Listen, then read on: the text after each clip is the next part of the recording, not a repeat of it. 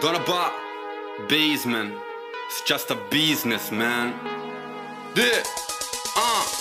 Step back, prendo il rimbalzo, controllo la palla dal tiro da tre, prima step back. Stoppata in faccia da qui non si passa non nemmeno con uno step back. Vivo per i miei colori, solo a sentire quei cori. Guarda lì fuori, sì per il campione, prepara il suo tiro, poi step back. Stavo pensando NBA, subito ho aperto milkshake. Sta decollando Mayday, sembra Vince Carter remake Step back, overhead, tripla secca sopra la sirena Sono tutti in campo, sembra un fiume in piena e non si calmeranno Dove sta il problema, frate, step back? Bentornati a NBA Milkshake, il podcast sul basket più bello del mondo con Davide Chinellato e Riccardo Pratesi. In questa puntata tutte finals, Giannis Antetokounmpo che sta dominando per Milwaukee, cosa ha sbagliato Phoenix in gara 3 cosa deve fare per tornare a vincere e poi Team USA, due sconfitte nelle prime due amichevoli, le star NBA fanno davvero così fatica? Questo è NBA Milkshake. Ci tuffiamo nelle finals, ovviamente Riccardo, ci tuffiamo nel giocatore di queste finals, l'ho definito Mr. Finals nella newsletter eh, in arrivo di Gazzetta, Yannis Antetokounmpo, eh, 103 punti nelle prime tre partite, viaggia oltre 34 punti di media, numeri giordaneschi, in realtà numeri eccezionali, meglio di quelli di Jordan nelle prime tre partite eh, della storia di MJ alle finals. Ovviamente Giannis è il primo a dirvi io non sono Michael Jordan, lo ha ribadito anche in modo molto genuino, uh, come sa fare lui in conferenza stampa quando gli sono stati fatti notare i suoi numeri. Però Riccardo parliamo di un giocatore che non doveva esserci in queste finals, come ha confessato lui stesso quando si è fatto male contro Atlanta, uh, credeva di aver chiuso la stagione, di essersi fatto uh, davvero male insomma. E invece l'abbiamo ritrovato in gara 1, 20 punti e 17 rimbalzi pur senza essere Giannis. In gara 2 e in gara 3 è riuscito a dominare facendo uh, passi avanti importanti. In gara 3 in particolare, oltre a dominare in prima persona, altra partita da oltre 40 punti, 10 rimbalzi nella storia delle finals, a farlo consecutivamente ci sono riusciti solo Shaquille O'Neal e LeBron James. Oltre appunto a dominare in prima persona, la cosa che mi ha stupito di più di lui in gara 3 è che è riuscito a coinvolgere i compagni. E quando gioca in quel modo, come ha detto Bobby Portis, strabuzzando i suoi crazy eyes Uh, sono davvero problemi per gli avversari. Sono le finals di Giannis fino a questo punto, no Riccardo? Nonostante Milwaukee sia sotto 2-1. Sì, secondo me è stato stupefacente sinora. Per due motivi, come valore assoluto, gara 2 e gara 3 sono due prestazioni galattiche.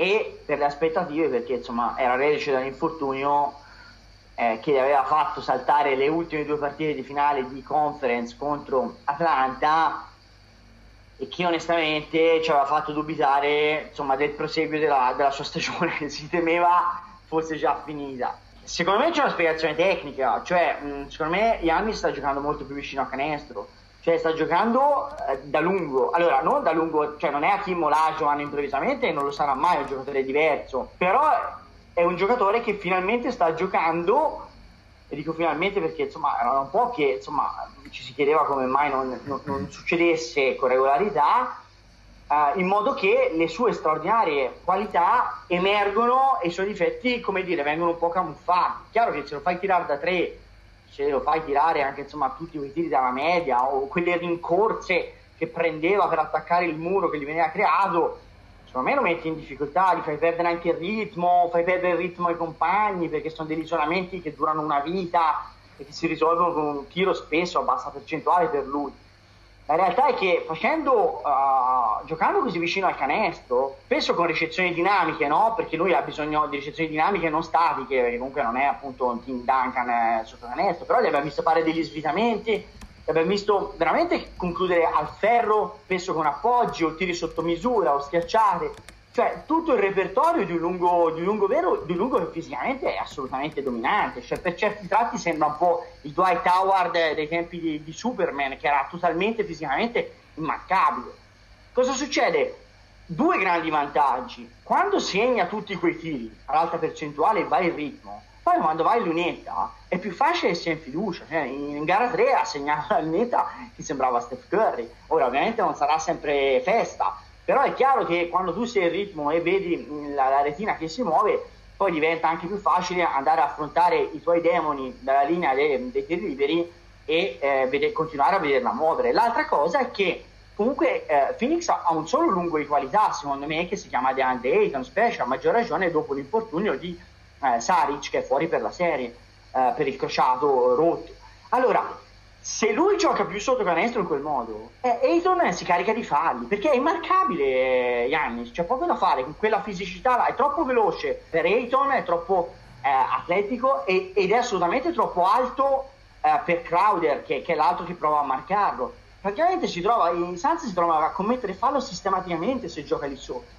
Ecco, io credo che se riesce a eh, duplicare insomma, non dico quelle partite perché ha giocato due partite fantastiche, due gara tre, ma anche insomma quella, quella, quella chart di tiro, cioè quel tipo di tiri che ha preso in queste due partite, credo veramente che Milwaukee parta favorita in gara 4 e a quel punto, insomma, in caso di pareggio, poi l'inerzia passerebbe tutta la parte dei passi. Sì, hai sottolineato i meriti di Yannis, l'altro grande merito appunto secondo me è quello di aver coinvolto finalmente i compagni, abbiamo visto in gara 3 come Holiday soprattutto e Middleton per buona parte della partita sia riuscito finalmente a giocare al suo livello. Ovviamente Giannis resta spaziale, irraggiungibile, eh, il, l'uomo simbolo di Milwaukee, ovviamente è il candidato MVP delle finals se Milwaukee dovesse ribaltare a questa serie.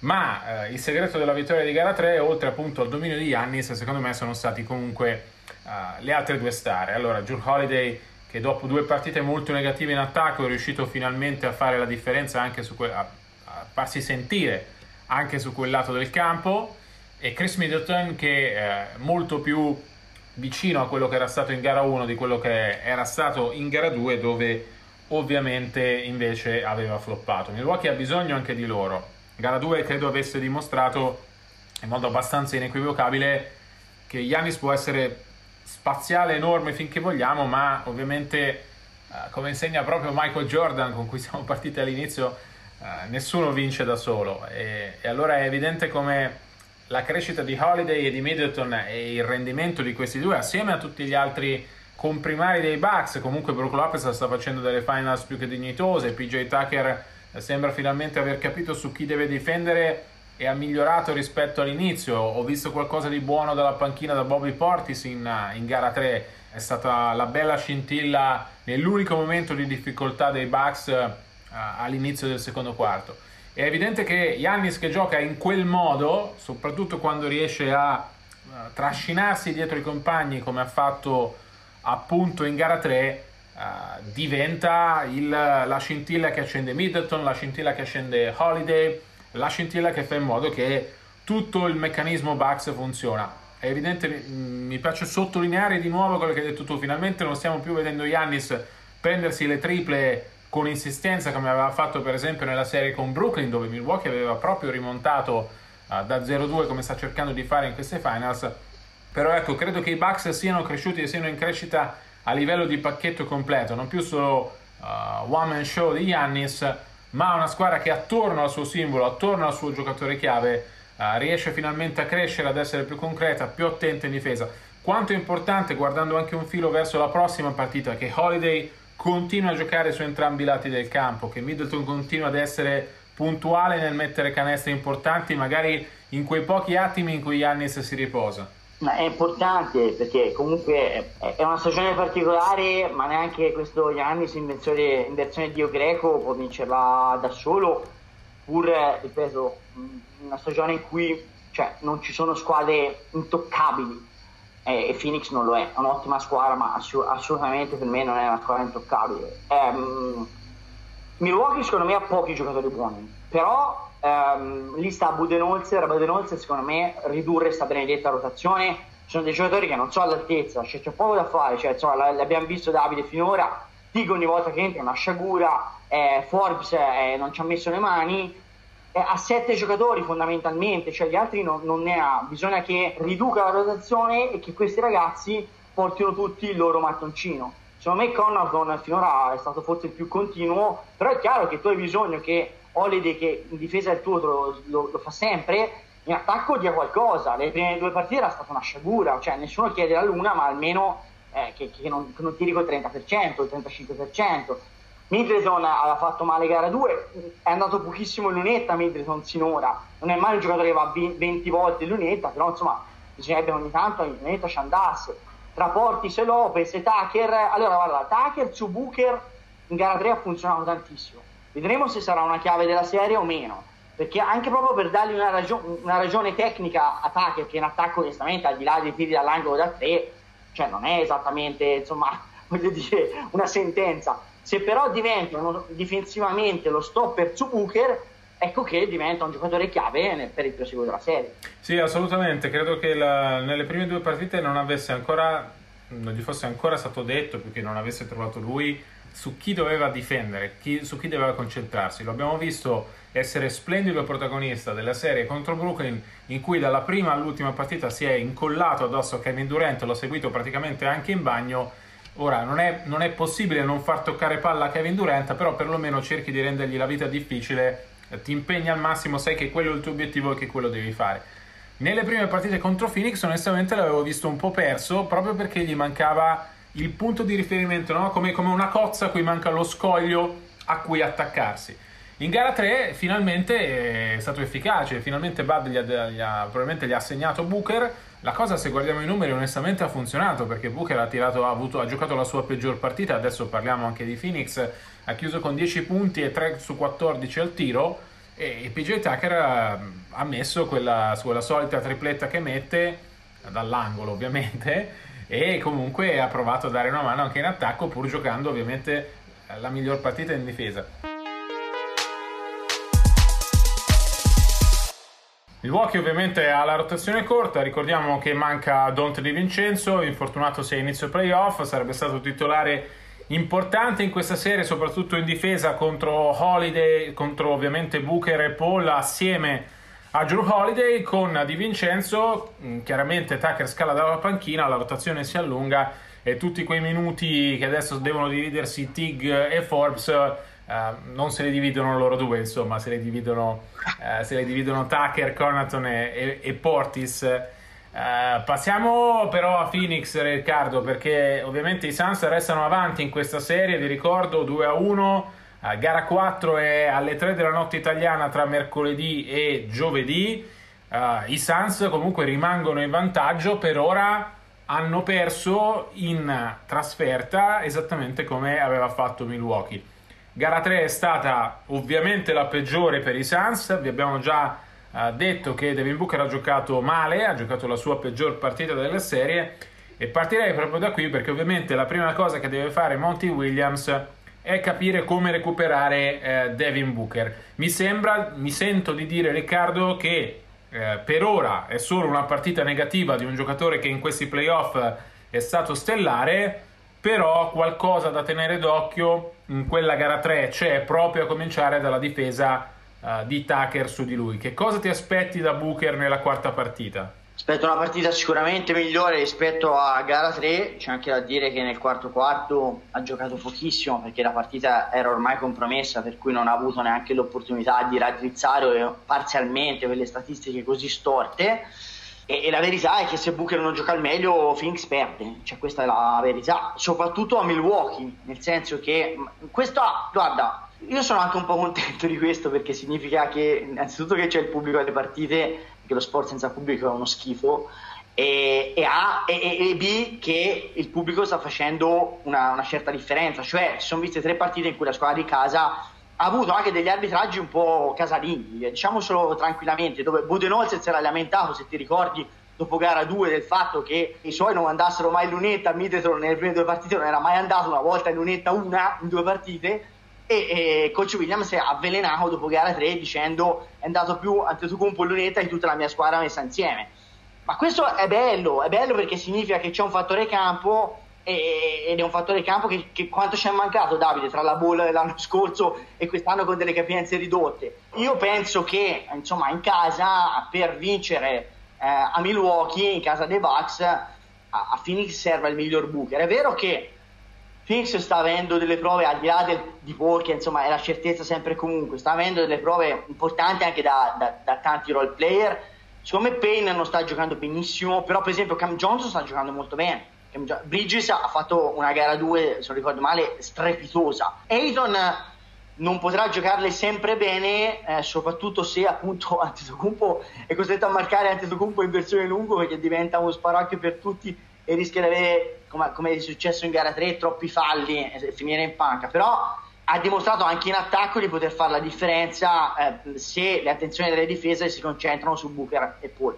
Però secondo me Booker è, è l'ago della bilancia perché è, è, è l'unico vero grande realizzatore puro dei Suns e quindi è un giocatore da cui ti aspetti quei 25 punti a partita con percentuali efficienti e soprattutto la, la gravity, cioè che le difese fondamentalmente collassino su di lui lasciando agli altri più spazio. Assolutamente, sono d'accordo, uh, giocatore dal cui, dal cui, rilancio passa ovviamente il riscatto di Phoenix. Abbiamo già detto un sacco di volte questo adagio che domina i playoff, vale a dire una serie non comincia finché una squadra non vince in trasferta. Finora le prime tre partite le, hanno, le ha vinte tutte la squadra di casa.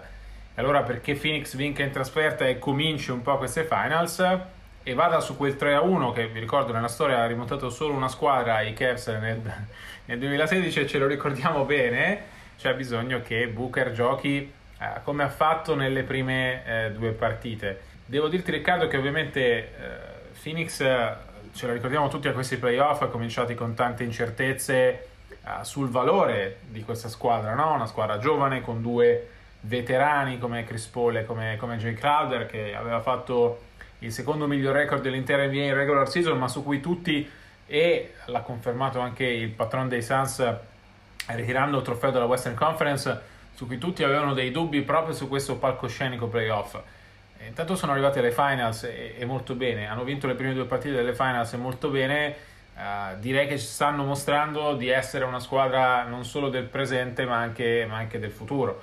Ci sono tanti giovani che stanno dando dimostrazioni importanti.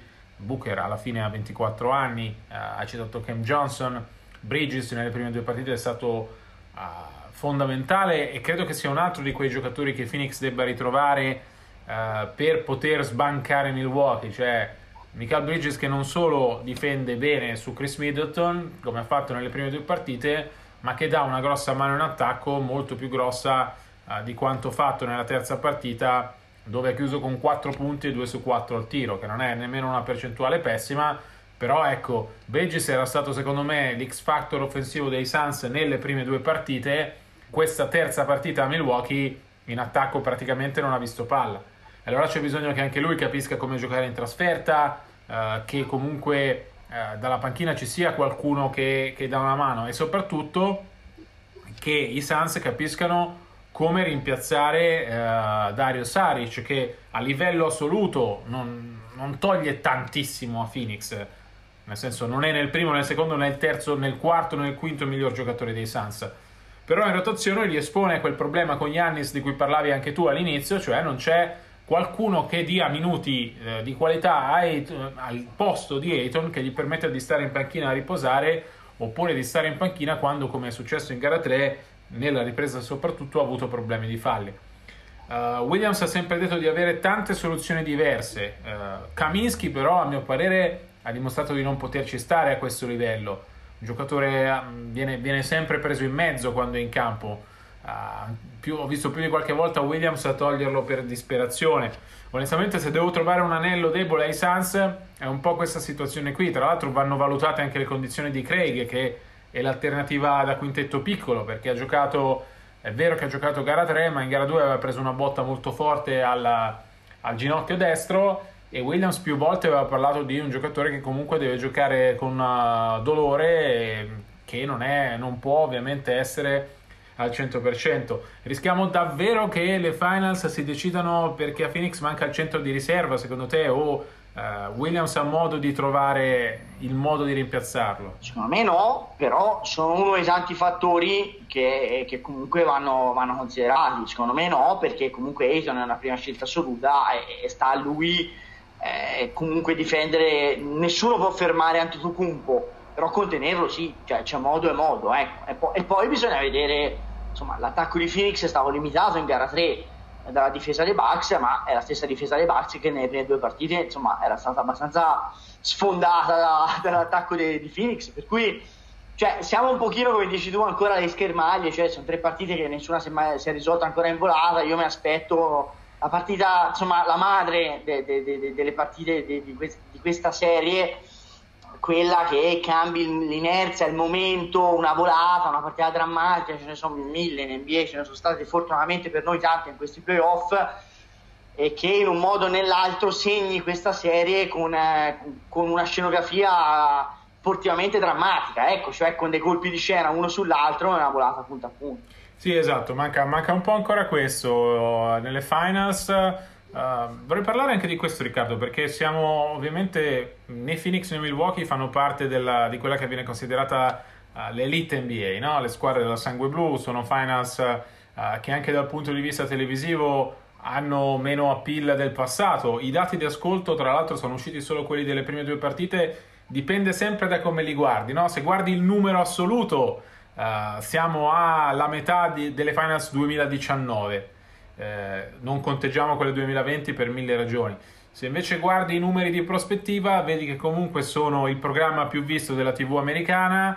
Eh, ovviamente sta facendo numeri record nelle città, di, nei mercati di Phoenix e di Milwaukee Uh, per cui insomma ci sono dei pro e dei contro, dipende, dipende, da come li guardi. Però comunque credo che siano de- delle bellissime finals. Ho visto un sondaggio online che parlava delle finals più brutte di sempre. Ecco, prendo le distanze assolutamente da, da tutto questo. Abbiamo visto finals ben peggiori. Eh, purtroppo in una c'eravamo anche, anche noi, quella il 4-0 dei Warriors su, sui Cavs Uh, senza, senza...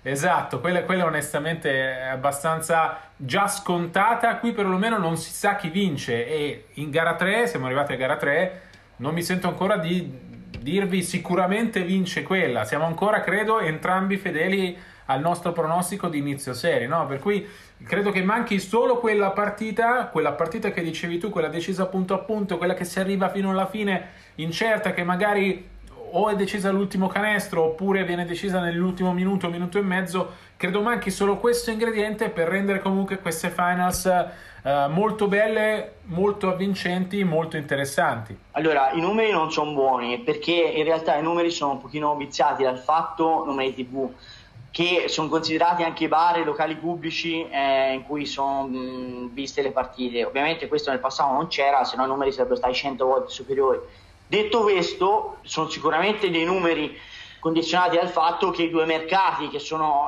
alle final sono mercati piccoli, quello di Milwaukee è un mercato piccolo, seppure contiguo a quello di Chicago, e quello di Phoenix non è un mercato piccolo di per sé, ma un mercato molto decentrato, perché siamo nel deserto dell'Arizona.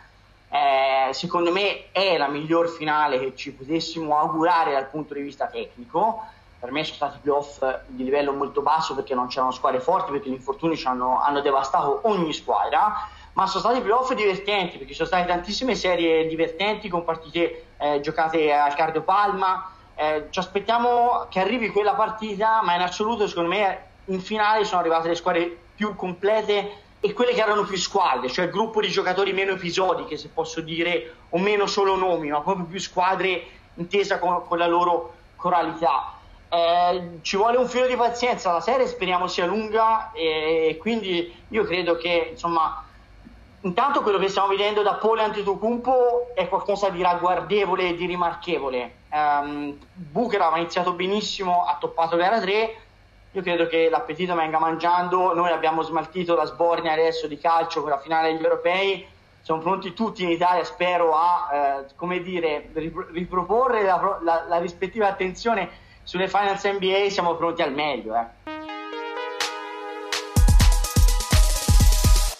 Vogliamo dedicare l'ultimo segmento della puntata di oggi a Team USA, perché Riccardo diceva prima uh, di riconcentrare le attenzioni sulle finals NBA dopo la sbornia dell'Europeo di calcio. Uh, complimenti ovviamente all'Italia di Mancini per la meravigliosa impresa, ma uh, la settimana prossima ci sono le Olimpiadi e eh, oltre all'Italia di Sacchetti in questo caso con, con, Danilo Gallinari e Nick Melli e Nicolò Magnon in testa eh, c'è Team USA che ha cominciato in modo sorprendente la preparazione per Tokyo sorprendentemente negativo perché eh, ha perso le prime due partite con la Nigeria e con l'Australia entrambe nel girone dell'Italia tra l'altro ai giochi eh, con una squadra che ha tutte le star NBA questa volta che, che voleva, ma eh, su cui dopo queste prime due partite qualche piccolo dubbio viene.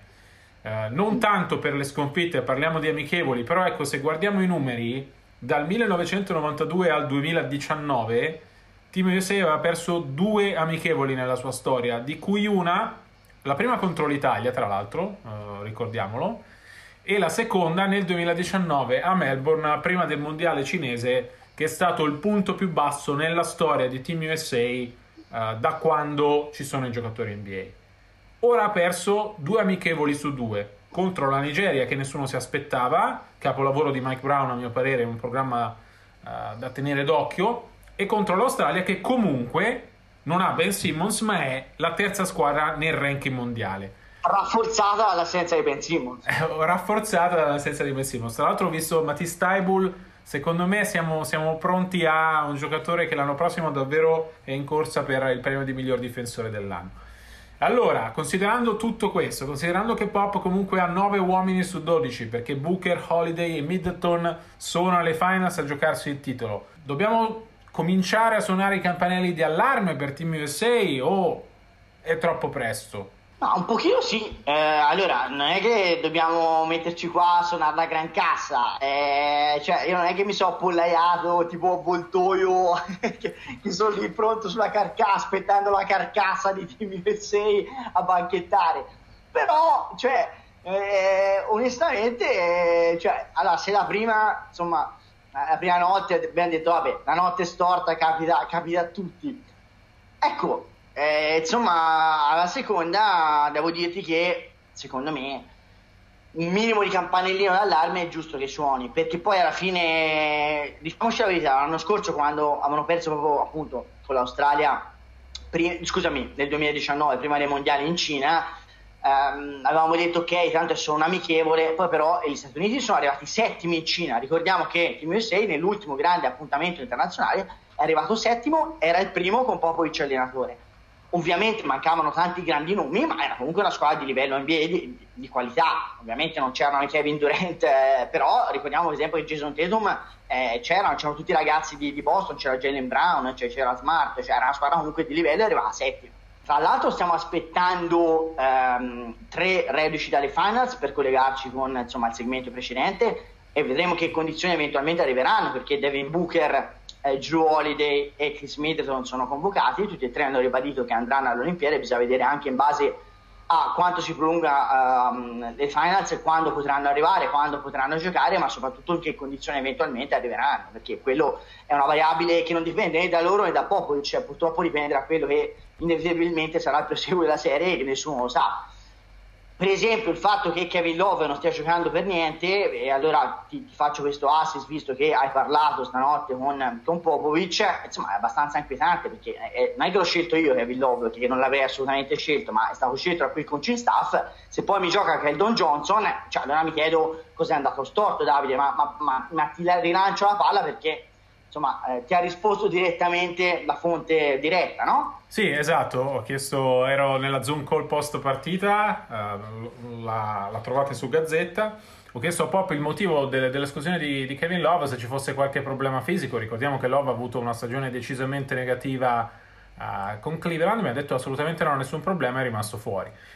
E al suo posto ha giocato Keldon Johnson che fa parte della squadra riserve, eh, gli sparring partner allenati da Spolstra che sono lì di fatto per, per fare numero. Qualche dubbio onestamente viene. Love eh, nelle conferenze stampa precedenti in cui a Pop è stato chiesto il motivo della sua convocazione, Pop ha sempre risposto che serve un giocatore di esperienza olimpica e Kevin Love questa ce l'ha. Uh, ha detto sicuramente Love ha detto sì anche perché vuole rimettersi in forma, lo faremo lavorare duro, lo faremo lavorare al meglio. Ecco, però poi eh, contro la Nigeria è stato quello che ha giocato meno tra i nove giocatori inseriti nel roster di Tokyo. Con l'Australia non ha giocato poco, non ha giocato per niente. Va detto che Team USA torna in campo questa notte, eh, martedì sono le 15.20, torna in campo questa notte contro l'Argentina. Eh, mi aspetto di vedere Kevin Love in campo. Se non dovesse succedere, eh, Pop si ritrova con otto giocatori eh, perché mancano i tre che sono alle finals. Non c'è manco Love. Qualche dubbio, onestamente, sulla costruzione di questa squadra comincia a venire. E va ricordato che Team USA ha cominciato gli allenamenti da poco, che ci sono stati dei miglioramenti piuttosto evidenti tra gara, la prima partita con la Nigeria e quella con l'Australia.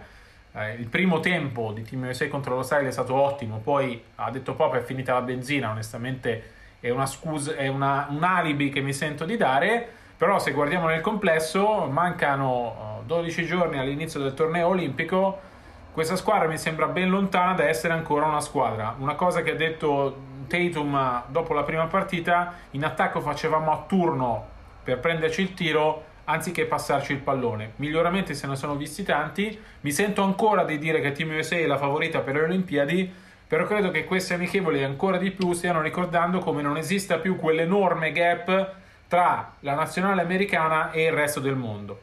Vi lascio con una cosa che ha detto Joe Ingles. Ha detto: Noi siamo scesi in campo in questa partita. Joe Ingles, ovviamente, giocatore dei Jets, una delle due colonne dell'Australia. Ha detto: Noi siamo scesi in campo in questa partita aspettandoci di vincere. Non vogliamo mancare di rispetto a Team USA, che resta una grandissima squadra, ma questa è la nostra mentalità. Vi assicuro che la mentalità che ha l'Australia ce l'hanno tutte le grandi squadre che a Tokyo andranno a caccia delle Olimpiadi. La Spagna, la Francia, tutte le squadre che vogliono salire sul podio di Tokyo. Si chiude qui la puntata numero 35 della terza stagione di NBA Milkshake. Noi vi ricordiamo che per tutte le informazioni NBA 24/7 ci trovate anche la notte ci potete seguire su tutti i nostri account, in particolare su eh, Twitter naturalmente, e quindi rprat75 at di Chinellato. Per informazioni in tempo reale, ehm, aggiornamenti, approfondimenti, tutto quello che riguarderà le finals, il draft e presto anche le Olimpiadi. Ricordo che Davide andrà alle Olimpiadi. Ricordo anche che le musiche sono una coproduzione tra Good Frequency e Donna Ba, che il montaggio viene effettuato in post produzione da Roberto Borrello. Io vi do appuntamento la settimana prossima, a presto e buona NBA Finals!